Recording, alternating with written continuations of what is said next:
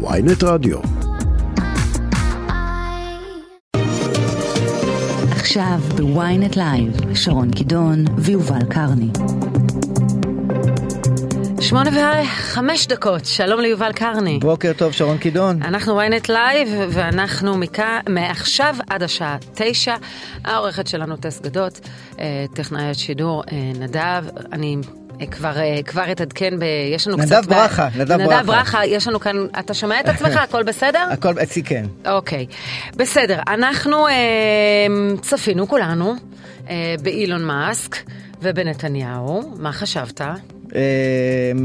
חשבתי שמבחינת נתניהו, פגישה מעניינת, חשובה, הוא רצה לשבור את, ה, את העניין הדיפלומטי, את העניין המדיני למעשה, עם איזשהו כוכב תקשורת, איש עסקים, טייקון עסקים מאוד מאוד חזק וגדול ו, ומשפיע. אהבתי נורא את המשפט שפורמלית הוא לא נשיא ארצות הברית, כי זה רק מה שחסר לו, אבל נתניהו איכשהו התחמק מזה ככה, נראה לי הצליח להתחמק מזה למרות שיש לו פגישה מחר. היה גם נחמד שהוא הזכיר את, ה, את המחאה בקרב עובדי טסלה, שאילון, זה לא שהוא התחמק מזה, אלא הוא אמר, זו, זו, זו התגובות, זאת אומרת, הוא, הוא קיבל הכי הרבה תגובות שליליות על המפגש איתו. נתניהו כמובן דיבר על כך שהוא דחה את האופציה היותר קיצונית של הרפורמה, ויצא מזה ככה, ודיבר על פסקת ההתנגדות. לא רק זה, שרון, הוא ממש כן. הציב את יריב לוין, כן, הוא ממש שם את יריב לוין על המוקד בעניין הזה. כלומר, אנחנו שומעים בחודשים, בשבועות, בחודשים האחרונים, הרבה מאוד ביקורת חריפה מתוך הליכוד על יריב לוין, בעצם ראש ממשלת, ממשלת יריב לוין לראשונה וכולי וכולי, ונתניהו מסמן ממש אה, אה, סוג של מותח ביקורת על יריב לוין, השותף הבכיר והחזק שלו בתוך, אה, בתוך הליכוד. שוב, אגב, צריך לומר, שרון, באמצע הלילה הבהרה נוספת של לשכת ראש הממשלה, גם הפעם מבהירים את הדברים שלו בעקבות דבריו על יריב לוין, הוא לא מוותר על הרפורמה. כן, הליכוד מוציא הודעה, נתניהו מדבר, ואז הליכוד, היד השנייה, מוציאה הודעת הבהרה. כן. טוב, אנחנו נשאל את חבר הכנסת רם בן ברק, יש עתיד, איך הוא התרשם מהביקור, שלום לך. בוקר, בוקר טוב. טוב. שלום, בוקר טוב. איך התרשמת עד כה? מי אמר שחייבים להתרשם? לא, בכל זאת. אתה יודע, מדובר בביקור... מפגש עם אדם משמעותי וביקור ארוך, מלא פגישות? תראי, כל, ה, כל, ה, כל הביקור וכל, ה, וכל האמירות וההבהרות, הכל כבר, כבר הכל מגוחך, אנחנו כבר מכירים את נתניהו, הוא אומר משהו לבייס שלו, ואחרי זה מיד מתקנים, כי הרי, הרי זה לא נכון, הרי זה לא באמת אה, חושב ככה. אז מתקנים, אבל המסר כבר עבר. זאת אומרת, המפגינים הם טרוריסטים, אה, אה, חיזבאללה... אש"ף, אש"ף, הוציאו את אש"ף מהארוב. כן, הוציאו את אש"ף מהארוב. אבל לא, לא, לא, לא, אנחנו התכוונו שהם פשוט יעמדו לידם, הם לא התכוונו לחבור במגוון הזה, אלא. כאילו הוא כבר העביר את המסר, עכשיו זה, זה לא חדש, הוא עושה את זה כל הזמן. עכשיו לגבי יריב לוין, בכלל זה בדיחה, מה, מה זאת אומרת, יריב לוין, השר יריב לוין הוא לא שר בממשלה שלך? מה, עושה דברים על דעת עצמו? לא, אבל דווקא, רם בן ברק, דווקא באמירה הזאת, אתה אמרת הרי הוא מדבר, על הבייס, מדבר לבייס, ואחר כך מתקן, או מתנצל, לא משנה מה, אבל דווקא בעניין הזה, היה פה איזה רגע של, רגע של כנות, שבה הוא אומר, לא, לא הסכמתי, לא רציתי את הרפורמה המקורית של יריב לוין. אז למה זה קרה? לא, אולי דווקא אפשר לבוא, כן. הידיים לא על ההגה, הוא לא שולט בממשלה, מה קרה? אבל זה נועד אולי, זה נועד לרכך, זה נועד לרכך אולי את, ה, את הביקורת, את המחאה, את האווירה שמלווה את נתניהו בביקורו בארצות הברית. צריך לומר, זה ראש ממשלה הראשון שנוסע לביקור מדיני ממלכתי עם מאות ואלפי מפגינים נגדו מהבית, מה שנקרא. ובצדק, ובצדק, ואני מקווה שזה ימשיך ושזה יתעצם, מפני שראש הממשלה הזה במעשיו אינו לגיטימי. מי, מי שזורק את מגילת העצמאות לפח. מי שמנסה לשנות כאן את uh, סדרי הממשל והאיזונים והבלמים שהביאו אותנו להישגים פנטסטיים ב-75 שנה, ורוצה להפוך למצב שהממשלה תהיה מעל הכל ושום דבר לא יוכל לעצור אותה, במילים אחרות דיקטטורה, בצורה כזאת או אחרת.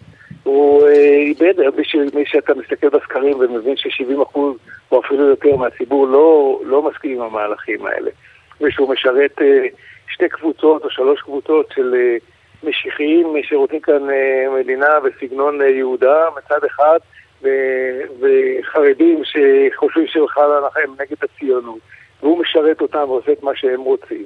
אז מה אתה רוצה שאנשים יעשו? ישבו בבית ויגידו, טוב, ראש הממשלה אבל כשה, ודאי ראית את 60 Minutes, את, ה, את הכתבה, כשיושבים אה, אנשים שבכל זאת שירתו בצה"ל ומתייחסים לשירות הצבאי שלהם, כמו שירה אטינג, שמדברת על כך אה, שהם איבדו אמון אולי בהנהגה הזו, וכשהם יידרשו למשימות, תהיה להם בעיה, שאלה אם זה לא משרת את אויבינו. יכול להיות שזה משרת את אויבינו, כאילו, יכול להיות שאויבינו יעשו בזה שימוש, אבל זה משרת קודם כל אותנו.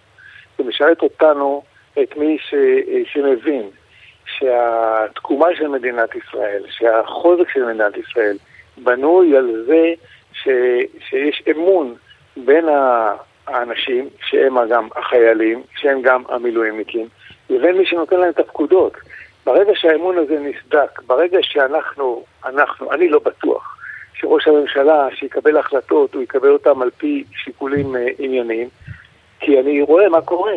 כי הרי נתניהו לפני ארבע שנים אמר שאסור לגעת בבית המשפט, והיום הוא רוצה לחרב את בית המשפט. שנת... אותו, אותו נתניהו, אז משהו השתבש בו. וכשאני מבין את זה, אז אני אומר, אז מה הלאה? אז יכול להיות שגם נגיע לביטחון, אני מקווה שעוד לא הגענו, אבל יכול להיות שגם נגיע להחלטות ביטחוניות. והאמון נסדק, והאמון זה העוצמה החזקה ביותר שיש במדינה בין ההנהגה לבין האזרחים. ברגע שאין את האמון הזה, הרי אנחנו לא צבא מקצועי שמקבל משכורת. אנחנו צבא העם. העם צריך להעמיד במנהיגים שלו, צריך להבין בכוונות שלהם. במטרות שלהם, כשאתה רואה... כן, אבל השאלה, אתה מדבר על אמון ספציפי בגלל האירוע הזה, כי אתה שירתת גם שנים ארוכות במערכת הביטחון, אה, תחת אה, ראשי ממשלה שונים, וגם הרבה שנים תחת נתניהו, אה, ובכל זאת אתה מדבר על, על משהו אחר. האם אי פעם פקפקת בצורך להיענות להחלטה של הדרג המדיני? אז אני רוצה להגיד לך שקודם כל שירתתי, ושירתתי והגעתי מאוד בשירות שלי, וידעתי שיש כאן מערכת משפטית ומערכת ויועצים משפטיים אה, עצמאיים שמבקרים את ההחלטות, ושאני יכול להיות שקט שכל החלטה עברה שבע עיניים. ואני אגיד לך יותר מזה, היו מספר דברים שרצו לעשות, דרג מדיני רצה לעשות, והדרג המשפטי דחה אותם, אני כמובן לא יכול להגיד מה. הוא אמר להם, לא, זה לא לגיטימי. לא, זה אי אפשר לעשות, אה, זה לא בדיני המלחמה. דברים גדולים, באמת גדולים. ולא נתנו לנו לעשות אותם. ואני לפעמים הצטערתי שלא נתנו לי לעשות, כי את יודעת, כי לוחם רוצה תמיד לבצע. Mm-hmm. אבל, אבל שמחתי על המערכת. שמחתי על המערכת, שהיא מקבלת את השיקולים הענייניים ועל פי חוק, ועל פי חוק בינלאומי. ולא עושה מה שהיא רוצה כדי, אה, לא יודע מה. האמון הזה נסדק. עכשיו, כשיהיה ראש ממשלה מהימין, מה שרוצה, הכל בסדר גמור, נבחר לגיטימי זה בסדר, אבל שמערכת הבלמים והאיזונים והמערכת ושומרי הסף יהיו אנשים עצמאיים שיגידו להם זה, זה מותר וזה אסור. עכשיו, את זה הם רוצים, הרי מה הם רוצים? הם רוצים שהיועצים המשפטיים יהיו מטעם, כאילו מינוי אישוי של השר, שיהיו תלויים בשר. הם רוצים שהשופטים יהיו מטעם, הרי זה מהות ההפיכה המשטרית שלהם.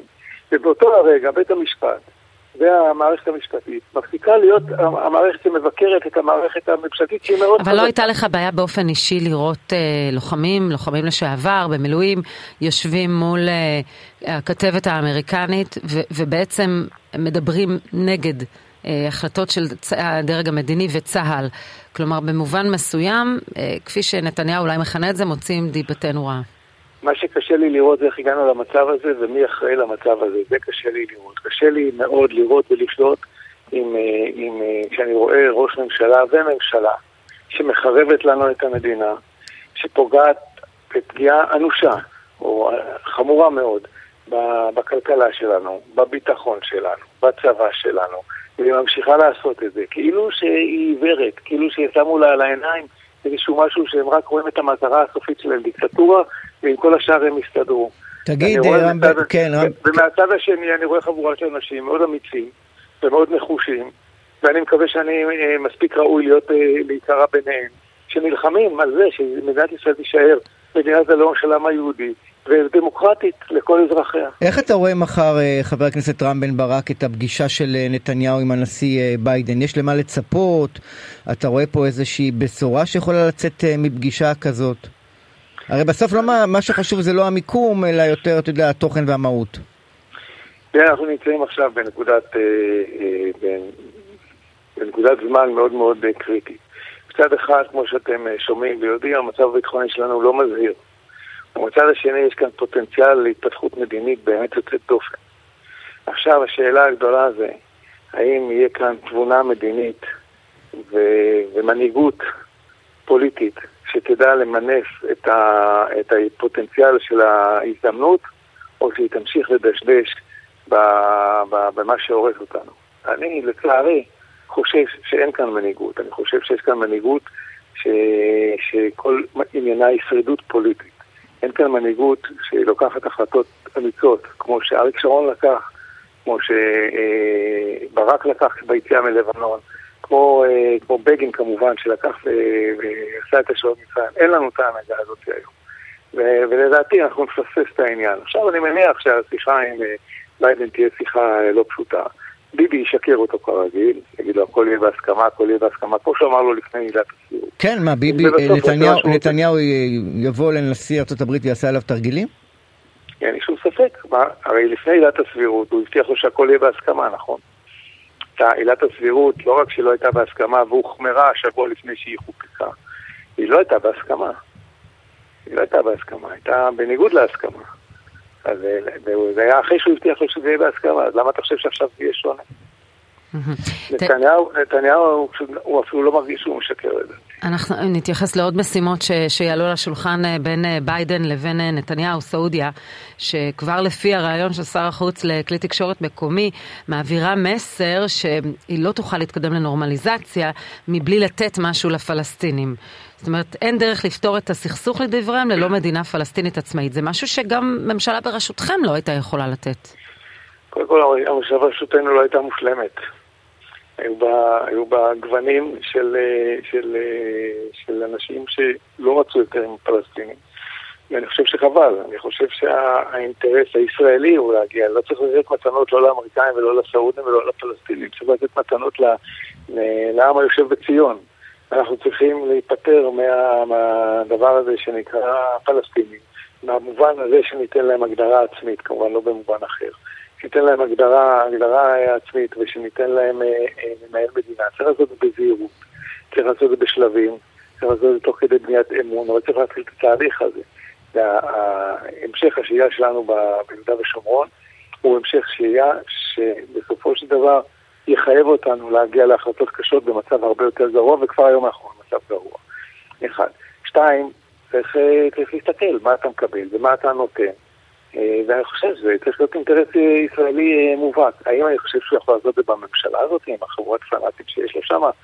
לא, הוא לא יכול, לצערי הרב. אז דובר על כך שבבית הלבן גיששו ובדקו גם איתכם, גם עם יש עתיד וגם עם המחנה הממלכתי, האם תתמכו במהלכים כאלה?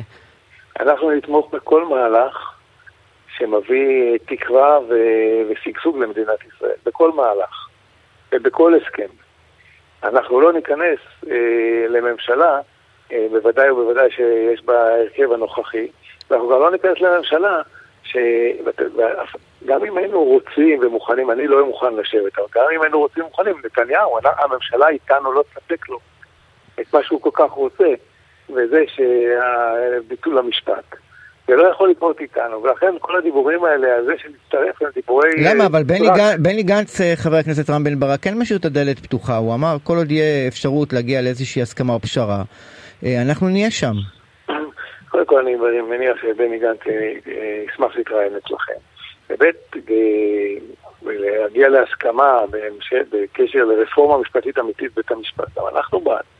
אבל זה אומר עצירה מוחלטת של כל התהליכים בחקיקה.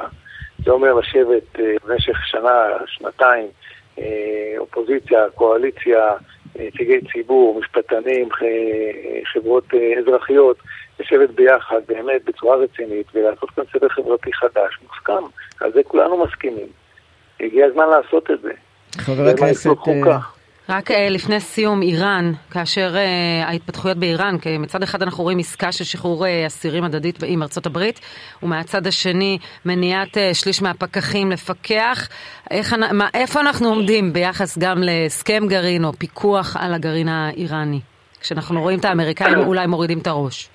אנחנו אוכלים עכשיו את uh, פרי הבאושים של, uh, של יציאת ארה"ב בממשל טראמפ מההסכם מבלי שהיה משהו אלטרנטיבי. יצאו מההסכם ולא עשו שום דבר, אין, לנו, אין עכשיו הסדר הסכמי עם איראן, מה שאפשר לה להגיע. לקרוב מאוד ליכולת ההשערה ל-90%, זה שבוע, שבועיים, ויש לה מספיק חומר מאושר ב-90% לשלוש פצצות.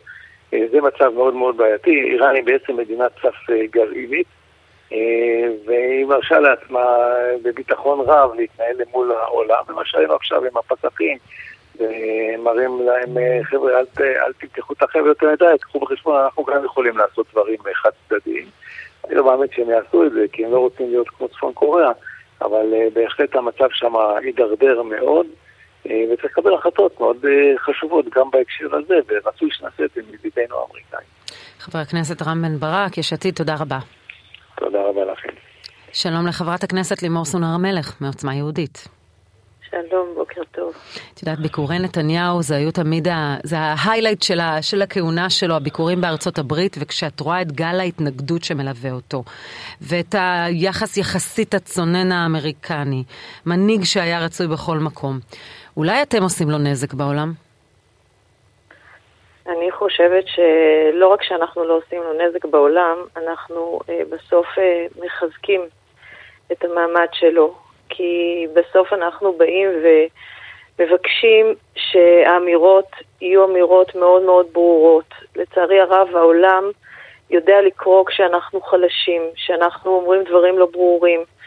ו, ובסוף אה, צריך להבין, מדובר בחיים של התושבים במדינת ישראל. אנחנו לא יכולים, יש פרדיגמה שניסינו אותה, שבמשך אה, שנים של החלשה, של איזה דיבור כזה מגומגם, של התרפסות, של התנצלות על כל אה, מעשה ועשייה של מדינת ישראל. ויש אה, אמירות ברורות, אה, שדרך אגב הפרדיגמה הזאת לא עבדה, היא לא, לא הועילה, אנחנו רואים בכל מקום שלהפך, היא רק הביאה עלינו עוד טרור. ועוד אה, אה, סבל ועוד איסורים. למה עכשיו יש פחות טרור ביטחון. בתקופה מה? הזו? אנחנו רואים אני פחות חושבת, טרור? אני חושבת שהיום אה, אה, אנחנו בעצם אה, עדים לכל מה שבמשך שנים פה הוזנח והופקר. אז אנחנו היום באמת במשך השנים האלה, רק נזכיר, רק נזכיר סורן הר מלך, שבמשך השנים האלה מי שהיה בשלטון זה נתניהו והליכוד. אני מסכימה, עוד פעם, אני, תקשיב, אני, אני, לא, לא, אני, יש לי, זה, במשך שנים הייתה פה הפקרות, של, היה הפקרות של השטח, היה הפקרות של הביטחון, והיה הכלה לדברים שאין לנו אה, שום אפשרות במדינה שהיא הכי מאוימת בעולם להכיל אותם. וכל מיני אה, תפיסות מעוותות שהשתרשו בתוך המערכות. וכן, היום אנחנו את, אותם חור, את אותו חורבן מנסים לשקם, מנסים, בעזרת השם כמובן, לבד אנחנו לא נצליח לעשות שום דבר, אבל כן, אה, אני חושבת שהמשימות היום הן פי אלף הרבה הרבה יותר גדולות מכל... אז רגע, אני רוצה, מכל... לחזור, אני רוצה לחזור איתך לביקור של ראש הממשלה בארצות הברית. את אומרת, אנחנו מחזקים אותו, ויש שיגידו להפך, אתם מסנדלים אותו, כי כשהאמריקאים מדברים על הסכם עם, אה, עם, אה, עם סעודיה, אה, בתמורה כמובן להקלות או, או לאיזשהו סוג של פשרה עם הפלסטינים, אתם תהיו שם כדי לסנדל אותו וכדי להגיד דף שעל. אנחנו נדאג שהדבר הזה לא יקרה. אנחנו נדאג... גם במחיר שאותה, של, גם במחיר של הסכם עם סעודיה? שאותה רפיסות, שאותה, אותם ניסיונות לגרום לנו לא לשמור על החיים של תושבי מדינת ישראל, להפקיר את חייהם של תושבי מדינת ישראל, הניסיון הזה לא יצלח. כלומר, אתם אומרים לנתניהו, תשכח מהסכם נורמליזציה עם סעודיה, כי ברור שהתנאי הוא ויתורים לפלסטינים. המילה נורמליזציה היא מאוד מאוד אה, נחמדה, אבל בסוף המשמעות האמיתית של זה, זה שכל ויתור פה, אנחנו יודעים איך זה עובד, עובד אצל האויבים שלנו. כל ויתור רק מייצר עוד ועוד ועוד ועוד יותר טרור. הפרדיגמה הזאת, המבנה הזה, שאנחנו מכירים אותו כל כך על בשרנו, אז אה, זה לא עובד, זה לא כלומר, עובד. כלומר, מבחינת עוצמה יהודית לא יהיו ויתורים לפלסטינים. לא נכון, יהיו ויתורים. לא יהיו ויתורים לפלסטינים. נכון, לא יהיו ויתורים.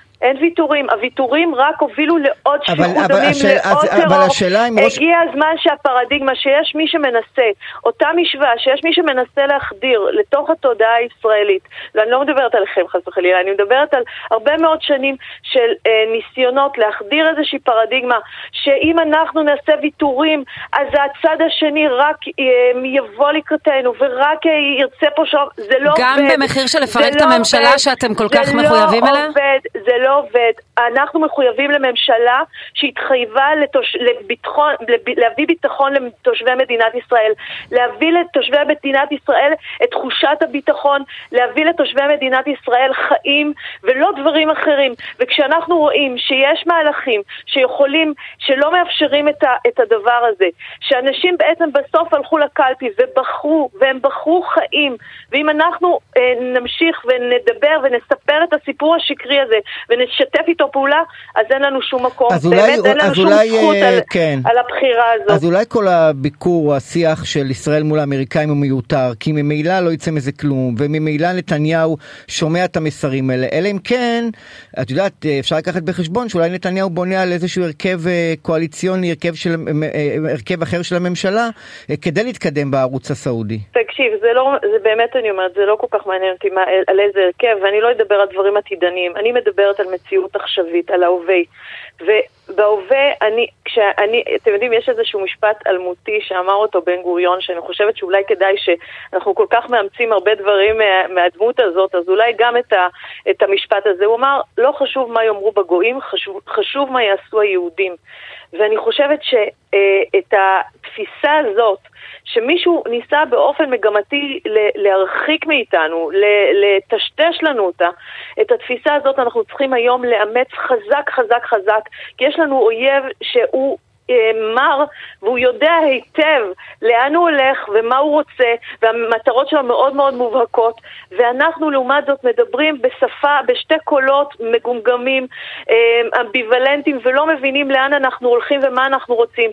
ואני חושבת שכשאנחנו, הם, באמת אני אומרת, אנחנו כל הזמן שואלים על העולם, על העולם, ומה יאמר העולם, ומה יאמרו בגויים, אני אומרת, אנחנו, אנחנו קודם כל צריכים לחזור לעצמנו. קודם כל, אנחנו צריכים להיות ברורים לעצמנו, וכשאנחנו נהיה ברורים לעצמנו, אז ממילא גם העולם ידע ליישר, להתיישר לדבר הזה, להתיישר לאמת הזאת. אנחנו אה, כן, רק אה, חברת הכנסת סונר מלך, את, אה, דיברנו על המלחמה בטרור ובטרור הפלסטיני, ואת עצמך באמת שילמת מחיר כבד ביותר כתוצאה מזה, אבל איזה מסר זה מעביר כשאת חתומה על מכתב שבעצם מבקש מראש השב"כ להקל עם אמירה בן אוליאל שהורשע ברצח וגם זה ודאי על רצח על רקע לאומני. זה לא משנה אם מדובר ביהודי, זה רצח על רקע לאומני. שרון, אני אגיד לך מה, אני, יש ניסיון של אנשים להדביק לי איזשהו, הם, אה, ש, אה, את יודעת, כאילו שאני פשיסטית ושונאת, וזה... ניסיון כל לא, כך... לא, אבל על המכתב הזה את חתומה, לא? לא, לא, לא, שאני, לא רק שאני חתומה, אני גם החתמתי על המכתב הזה, אוקיי? את יודעת, אומרים, אני, אומרים, אבל, אני אומרים מהצד השני, ש... אבל אומרים שזה תמיכה, שזה בעצם תמיכה בטרור. אני בטוחה שהאיש הזה, כן. לא הייתי, לא, אם הייתי, לא היה לי ודאות מוחלטת שהאדם הזה חף מפשע, לא הייתי... איך את יודעת? איך יש לך ודאות? הרי בית המשפט קבע אחרי ערעורים רבים. בואו נהיה הגונים, כן. בואו נהיה הגונים. האדם הזה שיושב בכלא, על, באמת אני אומרת, אחרי שעינו אותו בעינויים מאוד מאוד מאוד קשים, שכל אחד היה מודה בכל דבר. וכשאני רואה את השחזור, ואני ראיתי את השחזור, אני ממליצה לכל מי שרוצה לדעת את האמת, פשוט ללכת ולראות את השחזור של ה, אמ, של, שהוא עושה בשטח. רואים אדם שלא יודע לאן ללכת, שלא יודע מה לומר, ומי שעומד לצידו זה מי שעינה אותו. חבר'ה, בואו, בואו, כאילו יכול להיות שיש אדם, כבר היו דברים מעולם, יכול להיות שיושב אדם בכלא על לא עוול בכפו, אבל היו פרטים, היו לא פרטים, בסדר, וגם על דבר כזה צריך לזעוק. אבל היו פרטים מוכמנים בחקירה, שאומר השב"כ במפורש, אני, אלה פרטים. שנייה, תני לי רק להשלים, אלה פרטים שרק מי שרצח וביצע את הרצח, את, האירוע, את הדבר הזה, יכול היה לדעת והוא ידע. אני, אני אומר, אתם יודעים מה? אז למה במשך שמונה שנים האדם הזה יושב בבידוד בתנאים שלא היו כדוגמתם במדינת ישראל? למה, מה יש להם כל כך להסתיר? מה יש להם כל כך... אני אומרת לכם, יושב כרגע אדם, עוד פעם, אה, אני חושבת שצריך לעשות משפט. צדק, שיברר את האמת הזאת. אבל כרגע, כפי שהוא הורשע, בדרך שהוא הורשע, על ידי עינויים, על הסתמכות על הודעה שהגיעה בעינויים, הוא שותק במשך הרבה, תקופה ארוכה, ו, ורק אחרי שמתחילים העינויים הקשים, שדרך אגב כולנו היינו מודים בדברים הכי הזויים שיש בעולם. את יודעת שהדרך שבה התאפשרה ההודעה... מבחינתי הודעה כזאת היא לא קבילה וזה לא משפט צדק. אופן החקירה מתבצע גם לגבי עצירים פלסטינים. האם היית נלחמת באותה צורה אם היה מדובר בפלסטינים? אני עוד פעם, עוד פעם, אני לא רוצה שאנשים יענו אנשים סתם. זה לא משנה. אני אומרת, כשיש, בסוף, אני רוצה שאנשים יודו במה שהם עשו. לא בדברים שהם לא עשו. ועל ידי עינויים אתה לא יכול לסמוך על הדעה שנגבתה על ידי עינויים. כלומר, את נגד עינויים גם של uh, שימוש בעינויים של השב"כ? גם לא עינויים, זה לא ממש עינויים, מדובר באיזושהי חקירה שיש בה אמצעים מיוחדים. עוד פעם, יש לנו, אני רוצה בסוף שאנשים יודו בדברים שהם עשו. דרך אגב, לצערנו הרב, אני אומרת, אני, אני, מבחינתי זה לא בר השוואה, כי בסוף הוא מבין עמי ו- והם לא, נקודה. כלומר, אותו אסור אני... לחקור באמצעים לא, מיוחדים, לא, אבל רק לא- פלסטינים. עוד פעם, עוד פעם, תקשיבי, את התנאים שיש לו היום בבית הכלא, אין לאף עציר ערבי שרצח משפחות, ש... אין דבר כזה, אין, אין אירוע כזה. לא, גם הוא רצח משפחה, אומרת, זה, זה, אומרת, זה בית המשפט לא, לא, קבע. לא. אנחנו, מה לעשות? ואני אומרת לכם, זה שהוא נמצא בבידוד, וזה שבמשך שמונה שנים הבן, זה, תקשיבו, כל אנש, אני לא יודעת איפה נמצאים כל אנשי זכויות האדם. יש את הוועד, את יודעת, יש את הוועד נגד עינויים, את יכולה אולי להצטרף לארגון או לתמוך בארגון שפועל נגד עינויים. יש את הוועד נגד עינויים, יש ארגוני זכויות אדם שפה... עוד פעם, עוד פעם, הרי העינויים האלה, המטרה הלכתחילה שלהם הייתה באמת כדי למנוע פיגועים, כדי באמת, ההגדרה היא בעצם שימוש בעינויים האלה שריפת משפחה שריפת משפחה למוות, בוודאי שהוא לא ענה להגדרה הזאת, בוודאי שהוא לא ענה להגדרה הזאת, ובוודאי שהיה פה שימוש אה, דרקוני, ואני חושבת שיש עוד דברים שפשוט אני מנועה מלומר אותם. אבל בעצם אז את מטילה ספק בבית המשפט, משום שהוא נדרש בערכאות שונות לאירוע הזה. הרי אמיר בן אוליאל ערער. שבית המשפט מבסס את ההאשמה שלו. על סמך עינויים שכל אחד היה מודה בכל דבר, מבחינתי אין משמעות לקבילות של ה... אמ, לביסוס הזה. אין משמעות, בקיצור, אין משמעות. צריך לשחרר אותו? אני חושבת שיושב שם בכלא היום אדם חף מפשע, וכל אדם במדינת ישראל צריך לשאול את עצמו איך הוא יכול לאפשר כזה דבר. איך הוא יכול לאפשר כזה דבר? אנחנו, אנחנו פשוט, אתם יודעים, יש דברים שאנחנו לא יכולים להגיד נגיד באיזה עינויים השתמשו שם, אבל כשאני שמעתי ונחשפתי למסכת העינויים שהאדם הזה עבר שם, אז תקשיבו, כל דבר, כל דבר, בתום העינויים, כשכבר אחרי ההודעה, הוא אמר, טוב לי, חיי, טוב לי מותי מחיי. אתם מבינים, מביאים אדם לנקודה שלא משנה מה, הוא יגיד כל דבר שהוא יודע בכל דבר. חברת הכנסת לימור סון הר מלך, עוצמה יהודית, אנחנו... אם זה נראה לכם הגיוני, אז אני לא מבינה. אמ, יכול להיות שצריך להידרש לעניין הזה, אבל אני מניחה שזה צריך להידרש לא, לא רק כאשר מדובר ביהודי, אם בכלל את מתנגדת לזה. אני, אבל אני אנחנו לא נוכל להרחיב את הדיבור כי אנחנו לא חייבים לסיים. אני לא רוצה שישבו בכלא אנשים שהם לא אשמים במה שהם, okay. אוקיי. שיושמו בדבר שהם לא אשמים בו. תודה רבה לך. תודה, תודה רבה. תודה רבה, בשורות טובות. כן, ממש תודה. אה, קצת לפני השידור אה, הקלטנו הקלטת. שיחה, הקלטתי, כן, אה, בעוד אתה בדרכך, הקלטתי שיחה עם אייל נווה ממחאת האחים לנשק שנמצאים בניו יורק. שלום לאייל נווה. בוקר טוב, לילה טוב אצלנו. כן, כשראית את קבלת הפנים שנתניהו מקבל בחוף המערבי, אה, אתם מכינים לו הפתעות יותר גדולות? אני מקווה לגמרי שיהיו פה אלפי אנשים, אני מרגיש שיהיו פה אלפי אנשים. רואים פה קהילה ישראלית, קהילה יהודית שמתעוררת ומתחילה לעמוד, אה, קהילה האמת ישראלית כבר עובדת ופועלת ובועטת, אליה מצטרפת קהילה יהודית, וזה מחמם את הלב וזה מרגש, ולראות שכולנו הולכים להילחם ביחד על שמירת מדינת ישראל כיהודית ודמוקרטית. מה אתה באופן אישי חשבת על האמירה של נתניהו טרום צאתו על כך שחברתם לאש"ף ולאיראן? מה אפשר לחשוב? חצי עם, זה הדרך של נתניהו, להפוך כל מי שלא חושב כמוהו לבוגד, לא משנה מה דעותיו. בעיניי, חוץ מזה שאש"ף כבר לא קיים, אז זה מראה לי משהו קוגנטיבי, בעייתי קוגנטיבי. אה, מעבר לזה, אני בז לאמרה הזאת כמובן, במקום, כמנהיג, לחבר את העם, לדאוג לאיחוי, להגיד טעיתי, להתחיל לדבר ולסדר את העם מחדש, הוא ממשיך לססע ולקרוע אותנו, והוא מוביל למלחמת אחים, זה הבן אדם. תגיד, אבל לא הלכתם רחוק מדי, מיצג מול אלקטרז, שאתה לא, באופן אישי לא אחראי לו, אבל כשמקרינים על כלא קריים מיניסטר, אמ, האיש עוד לא הורשע. זה לפחות חוקית הוא לא ויכוח, העובדה שהוא מכהן בתפקידו. יש ויכוח על המהפכה סלש הרפורמה המשפטית. האם זה לא לתת נשק למי שעומד מולכם, להגיד שאתם בכל מקרה מתנגדים לו? תראי, אני לא מדבר בשם אחרים מצד אחד.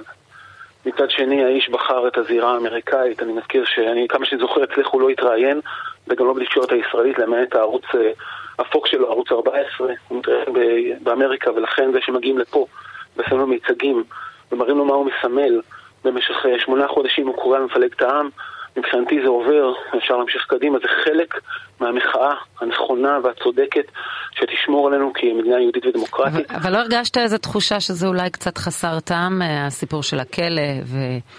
אה, אני לא נותן ציונים לאף, אני לא נותן ציונים לאף אחד. אני לא חושב שזה התפקיד שלי.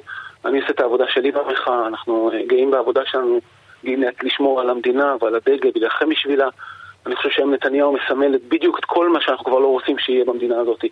זה איש שמפלג אותנו, משסע אותנו, הוא לא מנהיג, הוא, אני אספר, הוא, היו לו פשרות שהוא חתם עליהן, והוא חזר בו.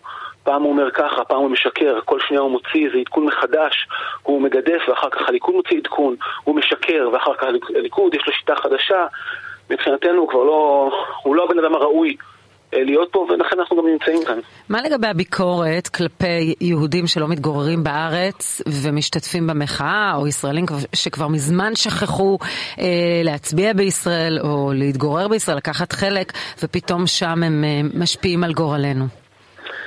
את ההפיכה המשטרית התחילו תורמים יהודים בארצות הברית, אני מזכיר. אה, ארתור דונצ'יק שתרם לקהלת, אבי המהפכה המשטרית, אדריכלי ההפיכה המשטרית, אלה ששונאים את בית המשפט העליון, הישראלים פה הם ציונים, תורמים לארץ, באים לפה, חלקם עושים, אומרים שהם חוזרים לעשות מילואים, אני מזכיר שאנחנו קרובים ליום הכיפורים, אנחנו זוכרים את המשלחות האדירות שהגיעו מניו יורק להשתתף במלחמה, היום הם עושים בדיוק אותו דבר, כמו שהיה ביום כיפור, היום הם באים ונעמדים לצד המלחמה במדינת ישראל, וזה מרגש וזה מרומם, ואני קורא להם להמשיך לעשות את זה כמה שיותר. זאת הדרך הנכונה לשמור על מדינת ישראל, שנתפסה ונדחה בשבי על ידי אנשים שהכריזו מלחמה על הדמוקרטיה הישראלית. ולכן הם מאוד דומים לפטריוטים, לאותם אנשים נהדרים שבאו במלחמת יום הכיפורים לשמור על המדינה. אתם השתתפתם ב-60 Minutes בתוכנית פתיחת העונה שיוצרת אפקט, אתם מרגישים את זה? זאת אומרת, זה נאמר לכם שצפו בזה אנשים? אנחנו מקבלים תגובות מטורפות.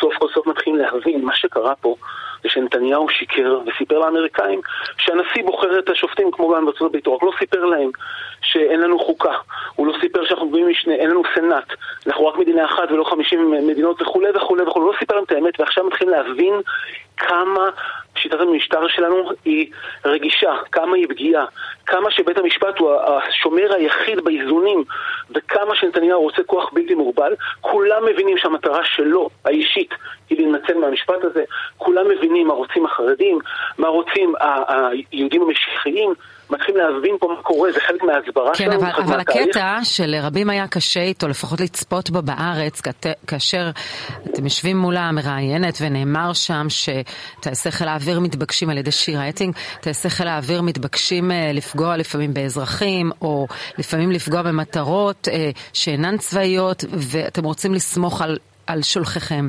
כל הסיפור הזה של התעסקות בדבר הכי רגיש שיש, אה, אולי נותן נשק לאויבינו. בוא נתחיל. ההפיכה המשטרית היא זאת שפוגעת בחיילי צה"ל. כשהפיכה את קורסת ובית המשפט נהיה חלש, זה אומר שחיילי הצה"ל מופקרים לבית המשפט בהאג. זאת הבעיה הכי גדולה שקהלת לא שמו לב ולא הצליחו לפתור אותה עד היום.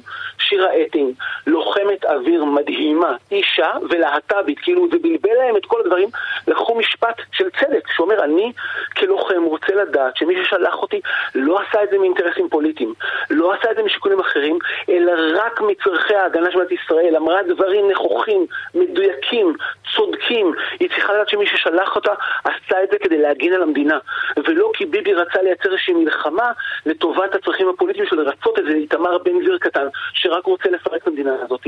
לכן, ובואו, זה משפט קצר שפירק אותם לגמרי, הם לא מבינים מאיפה זה בא להם, אין, אין אנשים שלנו שיודעים לדבר אנגלית, זה בכלל לא את ביבי, מקבלים תגובות מטורפות. אה, הם מבינים את העסק ומתחילים, מצטרפים, אנחנו שומעים אנשים שרק רוצים לעזור, אה, רבנים של קהילות, רבות של קהילות, דבר מטורף מה שקורה פה, והקהילה פה מתעוררת ונעמדת על רגליים אחוריות ולא מוכנה יותר לקבל את ביבי בצורה שבה הוא פועל. לסיום, מה מתוכנן? הוא צפוי היום להגיע לניו יורק? מה אתם מתכננים בימים הקרובים? אה, אז אנחנו, יש שלל הפתעות שמתוכננות לו. כמובן לא ניתן לו לשווק את הרודנות שלו בשפה זרה, כמו שהוא עושה כל הזמן, ואתם uh, תגלו לאט לאט. נשאיר את זה כהפתעה. אייל נווה, תודה רבה לך. תודה רבה. אחים לנשק, ניו יורק. טוב, הפתעות, מעניין מה, אין ספק כן. שהם יצירתיים. אני לא עם כל ה... בוא נגיד, המיצגים שלהם, אני מרגישה נוח. אה, נניח אלקטרז, לא, לי לא היה נעים בגוף, אה, זה, זה היה ככה. בכל זאת, הרי בית המשפט העליון שאתם כל כך מצדדים בו, הוא זה לא שקבע פסק, שהוא יכול בדיוק. בדיוק להיות ראש ממשלה. עוד לא פסק ועוד אבל לא... אבל בסדר, אני, אני קטונתי מלתת להם... אוקיי. האנשים האלה מקדישים את זמנם ואת מרצם ואת כספם למחאה, אז לא הכל חייב לקלוע לטעמנו. טוב, עכשיו טוב. אנחנו רוצים, האמת, לדבר על חוק המצלמות במרחב הציבורי, איך זה ישפיע כן, יש מכנה אותו חוק האח הגדול אולי. מי ש... מה שישפיע בהכרח על המלחמה בפשיעה, ובמקביל לסוגיית הפגיעה בפרטיות, אה, כמו שאמרת, האח הגדול. וגם אולי נתייחס ל-AI, לבינה המלאכותית, לפגישה הכל כך חשובה של נתניהו עם אילון מאסק, האם באמת כדאי לישראל לקדם, והאם הקמת רשות היא זו שתעשה את זה? דוקטור תהילה שוורץ אלטשולר, מומחית למשפט וטכנולוגיה, המכון הישראלי לדמוקרטיה, שלום לך. בוקר טוב. בוקר טוב. אז נתחיל בחוק. אה, אתמול ועדת שרים לענייני חקיקה מעבירה את מה שנקרא חוק המצלמות הביומטריות. זה, זה השמשה של טכנולוגיות עין הנץ לשימוש. בעד או נגד? רגע, רגע, רגע. זאת לא אה, אה, השמשה של טכנולוגיית עין הנץ. עין הנץ זו טכנולוגיה לזיהוי לוחיות רישוי של מכוניות. זה התחיל מזה, נכון? כן, זה אבולוציה כן. של זה. אה, לא, לא לגמרי. בואו רק פשוט נחזור טיפונת אחורה. המשטרה השתמשה בטכנולוגיה הזאת של אה, מצלמות ללוחות רישוי של מכוניות ללא הסמכה בחוק, במשך שש שנים בערך. לקח זמן להבין את זה. רגע, מה היא עשתה עם זה אבל? מה היא עשתה עם זה? היא השתמשה, היא צילמה אנשים, היא צילמה מכוניות על הדרך. עכשיו, הסיפור הזה של עין הנץ אה, ושל לוחיות רישוי הוא קצת קשור אלינו במובן הזה שמצלמים את כל מי שעובר בדרך, לא חשודים ספציפיים. לא אנשים שאותם, או את בני המשפחה שלהם, או את הכנופיה שלהם אתה מחפש. לא עם צו בית משפט, אתה מצלם, שיהיה בבית. אחר כך אתה חושב מה לעשות עם זה. רגע, אבל, אבל אין פה עבירה על החוק, נכון? ברור שזאת עבירה על החוק. למה בעצם? אני, אני, אני, אני היום כעיתונאי או כאזרח יכול לעמוד ברחוב ולצלם את מי שאני רוצה. נכון, אבל המשטרה, בגלל שהיא רשות ציבורית, אין לה שום דבר אלא מה שהחוק הסמיך אותה לעשות. ולא היה חוק שהסמיך אותה לעשות, כמו שלא היה חוק שהסמיך את המשטרה להשתמש בפגסוס. זה היה עכשיו הרעש הגדול, נכון? יש פה אימוץ של טכנולוגיות חדשות בלי שיש להן הסמכה בחוק. זה היה הסיפור. ואז בג"ץ אומר למשטרה, את מפסיקה להשתמש בזה, עד שאין חקיקה. ואז המשטרה מביאה חוק, אבל על הדרך, בחוק הזה של זיהוי לוחיות הרישוי, פתאום אנחנו מגלים שחצי חוק עוסק בכלל בזיהוי פנים אנושיות, ולא בזיהוי לוחיות רישוי.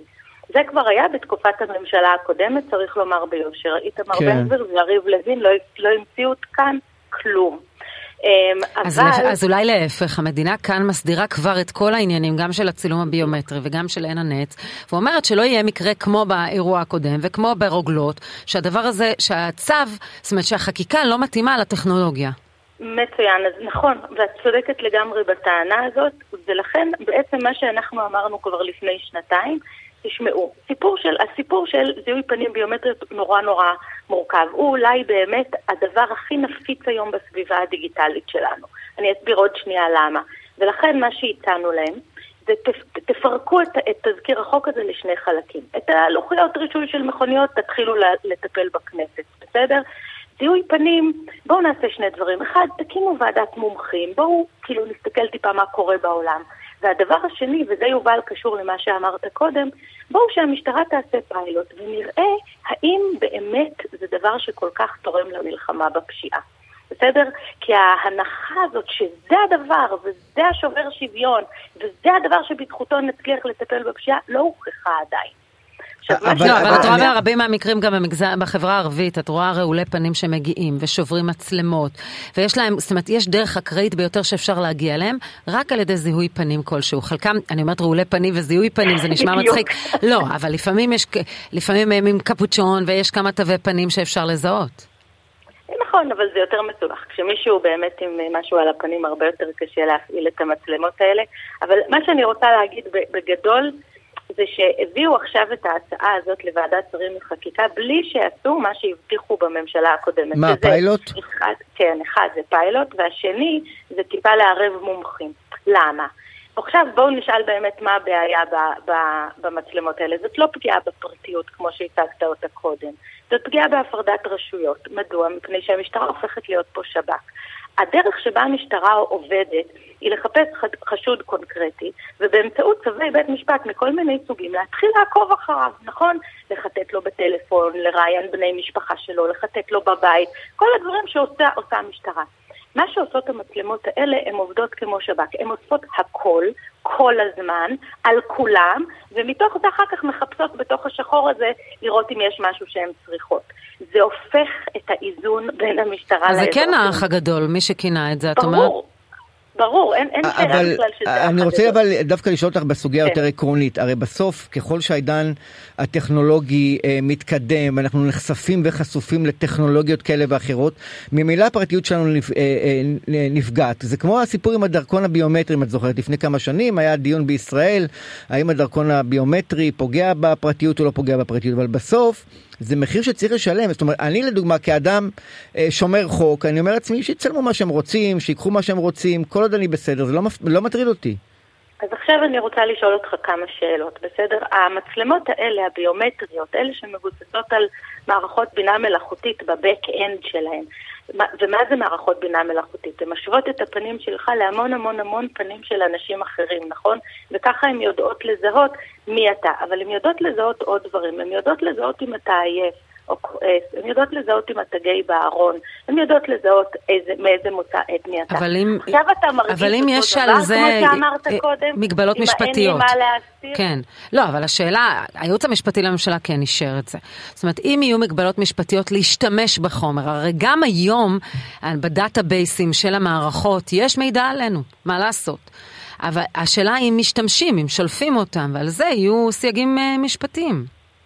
זאת בדיוק השאלה. זאת אומרת, יש פה בעצם שני עניינים. הדבר הראשון הוא השאלה האם אנחנו רוצים לתת למשטרה עכשיו טנק בשביל להשתמש, להילחם בפשיעה. בסדר, המלחמה, המשטרה עד היום משתמשת באקדחים וברובים קלים, נכון? ואז אנחנו אומרים, אנחנו רוצים שבכל קרן רחוב יהיה טנק. זה, זה פחות או יותר הקפיצה האיכותית שהסיפור של זיהוי פנים ביומטרי בזמן אמת במרחב הציבורי נותן למשטרה. דוקטור, בסדר? עכשיו, כן. זאת שאלה שאנחנו צריכים לשאול את עצמנו כחברה, באמת, מה אנחנו רוצים? כי אם אנחנו רוצים לגמרי לגמרי בטיחות מושלמת, בואו נהפוך לסין. כי אז באמת בסין אין פשיעה. בסדר? כאילו מצלמים הכל כל הזמן, ואם אתמול היית בהפגנה, היום את לא יכולה לעלות לרכבת. אוקיי? אבל השאלה הזאת, איך מאזנים, הופכת להיות שאלה כן, מאוד גדולה. ואיך לא עושים בזה שימוש פוליטי. דוקטור תהילה שוורץ אלטשולר, סליחה, אנחנו חייבים לסיים. תודה רבה לך. מומחית למשפט וטכנולוגיה, המכון הישראלי לדמוקרטיה. ביי ביי.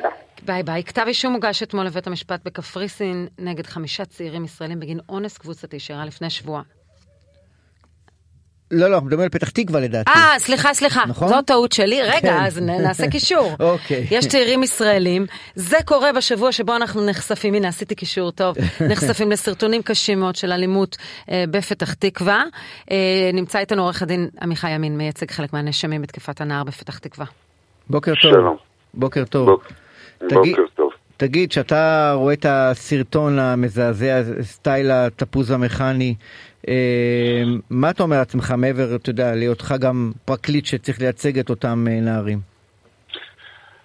אה, אז ככה, תראה, כשאני למעשה ראיתי את הסרטון לראשונה, כמו כולם, אתה יודע, בסופו של דבר גם אנחנו בני אדם, גם אני הזדעזעתי ואמרתי מה, לאן הגענו.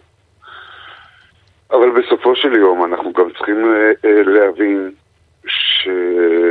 שמדובר פה בנוער בני נוער קצינים, שאנחנו רוצים למעשה בסופו של דבר לשקם את הנוער שלנו, אנחנו לא רוצים להפוך את בני הנוער שלנו לעבריינים שאינם ברי שיקום.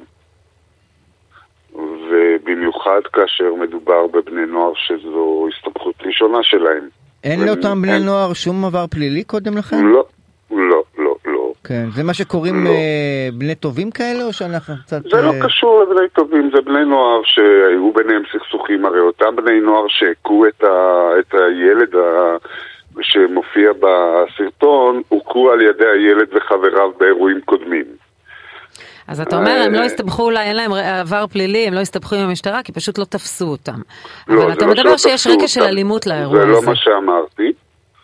אני אמרתי שאותם בני נוער שהכו את הילד הזה בסרטון, הוכו בעצמם על ידי הילד שהוכר וחברים שלו. זאת אומרת... כלומר, היו אירועי אלימות קודמים? היה, כן. היה איזשהו ריב בין שתי חבורות, כן. וזה אירוע אחד כ- מהם שהיה. כמה אתה מייצג מהנערים שראינו בסרטון? אני מייצג את אחד הנערים. אחד הנערים, כמה היו שם בסך הכל? זאת אומרת, נגד כמה הוגשו כתבי אישום? אתמול בתיק שאני מייצג הוגשו נגד ארבעה. נגד ארבעה. תגיד, מה הם טוענים בעצם? מה, מה אותו נער שאתה מייצג אותו, מה, מה הוא טוען?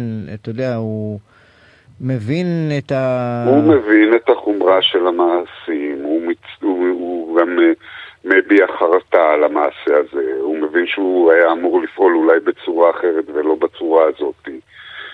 אה, כן, זה, זה מה שהוא אומר, זה לא שהם, אה, אתה יודע, לא מדובר על עבריינים שבאים ויושבים בחדר החקירות וממלאים את פיהם מים. ההורים, איך הם, האם הם לוקחים אחריות, או שאתה יודע, יש היום גישה של הורים שישר תוקפים את המערכת? בוודאי, ו... לא, אף אחד לא תקף את המערכת. למה? שמעתי את אחד ההורים, סליחה, כי אני, אם זה לא קשור למקרה שלך, שאמר אה, לשופטת, כבודה שתהיה לך שבת שחורה. אה, אתה יודע, זה קל לשפוט אה, אדם בשעת כעסו, אבל לא עושים את זה. אה, אני לא, אני לא הייתי באותו דיון, אני לא יודע על מה מדובר, וגם לא מדובר בעניין של הלקוח שלי, אבל אה, כן, אז כשהשופטת הורתה לא לשחרר ולהאריך את המעצר, אז אחד ההורים כאן היה אמר איזשהו משפט, אני לא יודע. אז לכן אני שואלת, לא, עד כמה הם לוקחים... הייתי שם, אז כן. אני לא רוצה להתייחס לזה. אז השאלה אם הם לוקחים אחריות, כי יש היום, אנחנו רואים גם בבתי הספר, הורים שתוקפים והם אלימים, והתבטאויות אלימות כלפי המערכת, במקום לבוא ולהגיד, אולי לא טיפלנו מספיק טוב בנער הזה, והוא הסתובב ככה, והוא נקלע לאלימות, ויכול להיות שאפשר לתקן את דרכיו, אבל ודאי צריך כאן התערבות הורית גם. נכון, אז בגלל זה ההורים מעורבים, וההורים יעשו את כל שלאלה ידם על מנת אה, כן אה, לעזור לבנים שלהם ולא להגיד לא, המערכת היא תפוקה והמערכת היא לא בסדר והמערכת אכלו לי, שתו לי. לא, הם באים והם לוקחים אחריות והם אה, עושים מה שהם יכולים כדי שהילדים האלה לא יחזרו למצב שבו הם נמצאים היום. עורך דין עמיחי ימין, מייצג אה, נאשם בתקיפת הנער בפתח תקווה, תודה רבה לך. בבקשה, תודה לכם.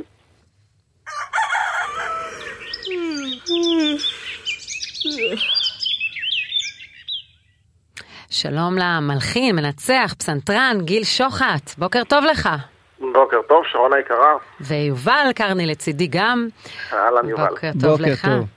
טוב, אתה צריך לומר, אה, אנחנו מדברים איתך הבוקר בעקבות אה, מה שנקרא חגיגה מוזיקלית מטורפת לילדים ולכל המשפחה לקראת מופע יוצא דופן שנקרא הכוכבים פורסים כנף עם המאסטרו גיל שוחט, כלומר אתה.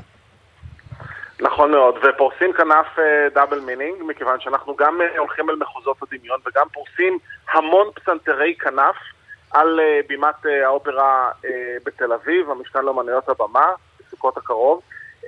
אז זה מופע הפסנתרים בעצם, שעד היום היה אך ורק למבוגרים, so to speak, אהוב מאוד בישראל, למעלה מ-150 מופעים, ועכשיו בפעם הראשונה אני מביא אותו לכל המשפחה, לילדים. כלומר, אופרה לילדים.